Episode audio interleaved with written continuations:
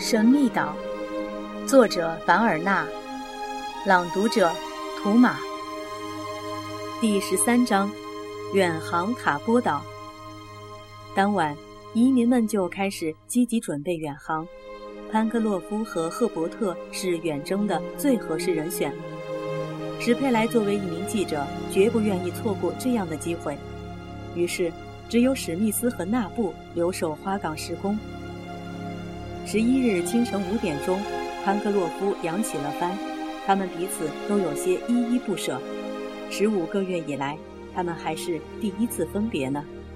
乘风破浪号航行的情况很好，潘克洛夫和赫伯特轮流掌舵，有时候史佩莱也帮助料理一下绳索。潘克洛夫船长对2个水手感到十分满意。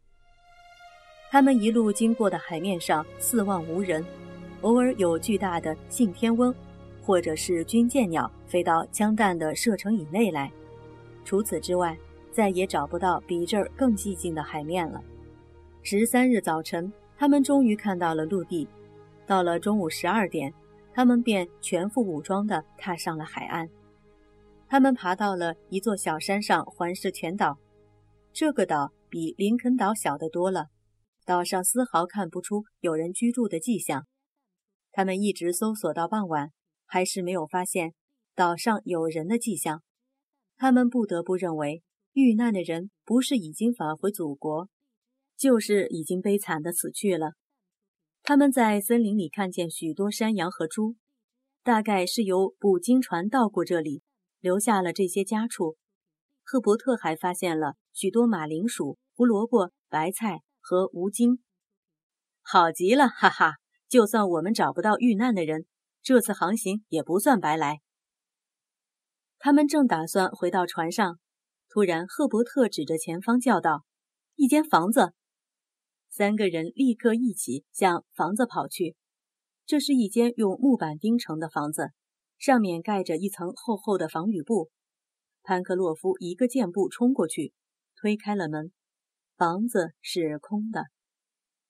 潘克洛夫喊了几声，没有人回答。他点着了一根小树枝，在屋里生了一堆火。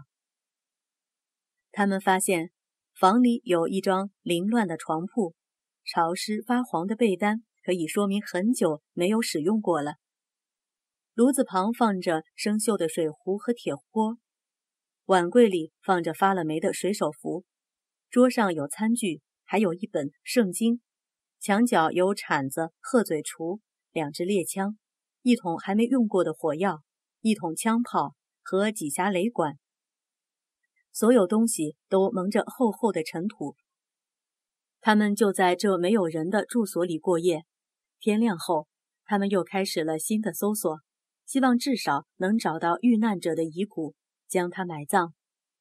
然而还是徒劳无功，也许是野兽把遇难者的骨头都吃光了吧。他们决定，明天早上天一亮就动身回去。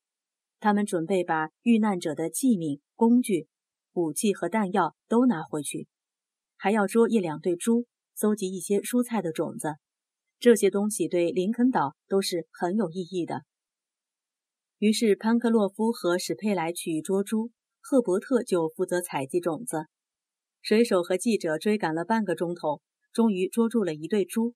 可是就在这时，他们突然听见远处一阵呼喊声，喊声里还夹杂着可怕的尖叫。潘克洛夫和史佩莱急忙向发出喊声的地方跑去。一转弯，他们就看见赫伯特被一个人员按倒在一块空地上。潘克洛夫和史佩莱马上向这个怪物扑过去，救出赫伯特，然后把人员牢牢地绑起来。“人员伤了你吗，赫伯特？”史佩莱问道。“没有，他不是人员呀。”潘克洛夫和史佩莱看了一下躺在地上的怪物，他果然不是人猿，而是一个人。可是这个人的样子多么凶恶啊！乱蓬蓬的头发，垂到胸前的胡须，野性未驯的眼睛，一双指甲极长的大手，硬得像牛角似的双脚，赤身裸体，仅仅在腰间围了一块破布。更可怕的是，他似乎已经完全丧失人性了。史佩莱和他说了几句话，他好像不懂，甚至好像根本没有听。史佩莱向他打量了很久，然后说：“不管他是什么样的人，我们都有责任把他带回林肯岛去。对，我们小心照料他，也许能让他恢复一线智慧之光。”赫伯特说。潘克洛夫却怀疑地摇了摇头。他们割断了俘虏脚上的绳子，然而还是牢牢地绑着他的双手。他站起身来，用冷酷的眼神狠狠地瞪了一下面前的三个人，唇边发出嘶嘶的声音，但他并不想逃跑，也没有打算反抗。他们把这个不幸的人带到小屋里去，希望他看见那些原来属于自己的东西会有所醒悟，麻木的灵魂能重新活跃起来。然而他似乎对任何东西都失去了感觉。记者又想到，让他看看火光，也许会产生一些效果。可是这个人只瞥了一眼炉火，随即转过身去。他们只好把他带到船上去。俘虏一言不发地待在那里。潘克洛夫递了一些熟肉给他吃，被他一手推开了。可是他一看见潘克洛夫，在他面前拿出一只鸭子，就像野兽似的抓过去，一阵狼吞虎咽。10月15日清晨5点钟，乘风破浪号起了锚，直向林肯岛驶去。第二天，海上起了大风，乘风破浪号掌握不住正确方向，因此到17日的清晨，他们还是看不见林肯岛的影子。潘克洛夫感到十分不安。18日那天，一个大浪劈头盖脸地袭来，要不是水手们预先把自己绑在甲板上，他们就被海浪卷走了。潘克洛夫和他的伙伴们正在忙着解脱自己身上的束缚，出乎意料的，这时候俘虏竟来帮助他们。他似乎突然恢复了水手的本能，设法使甲板上的水往外流，然后他又不言不语地回到自己的舱里去了。水手非常担心已经在大海中迷失了方向。大海上的夜晚既昏暗又寒冷，潘克洛夫、史佩莱和赫伯特都不想睡，他们小心翼翼地守望着。早上2点钟的时候，潘克洛夫忽然跳起来，大声喊道：“光！光！”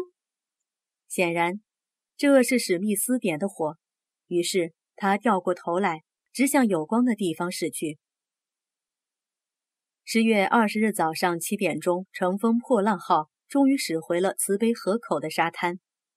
船刚靠岸，史佩莱就把探险的全部经过都告诉了工程师。潘格洛夫说：“我不知道该不该把他带回来。”“当然应该，潘克洛夫。”工程师很快地说。“绝望把他变成这样，可是他还不是无法治疗的。”他们把遇难人带了出来，刚上岸，他就表现出有逃跑的意图。史密斯走过去，非常威严地把一只手搁在他的肩膀上，同时又以无限仁慈的目光看着他。这个可怜的人逐渐安静下来，垂着眼睛，低下头，不再抗拒了。大家决定让这个陌生人在花港10公里单独住一间房子，到那里他就逃不出去了。也许有一天，他也会变成林肯岛上移民们的一个伙伴的。卸完货物以后，潘克洛夫建议把船停到气球港去，因为那里更安全，船不容易磨损。史密斯同意了，还说等有空时要给船筑一个港口。陌生人在花港10公里住了几天，身上的野性似乎被慢慢驯化了。史密斯趁他睡着的时候，给他剪短了头发和乱蓬蓬的胡子，他那遮身的破布也换成了比较合适的衣服。史密斯每天总要和他在一起待上几个钟头，他会走到陌生人旁边，进行各种各样的工作，吸引他的注意。此外，工程师在说话的时候还特地放开嗓子，以便通过听觉和视觉来打动他那麻痹的心灵。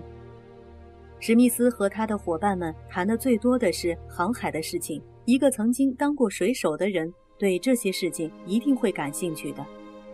陌生人对他们的谈话常常表现出注意的样子，有时候他显得非常苦闷。有好几次，他们觉得他几乎要开口说话了，结果他还是没有说什么。10月30日，史密斯带着陌生人走出花岗石宫，和大家一起在海滩上集合。他要对陌生人做一次试验。移民们走开了一些，让陌生人独自随便行动。陌生人向大海走了几步，顿时容光焕发起来。然而，他一点也没有打算逃跑。史密斯还想带他到森林边缘试试，于是陌生人被带到了眺望岗上。在这里，陌生人深深地吸了一口气。他正打算跳到河里去，可是一蹲身，立刻又退了回来。一大颗泪珠从他的眼睛里掉了下来。啊，朋友，史密斯叫道，你又变成人了，因为你能够流泪了。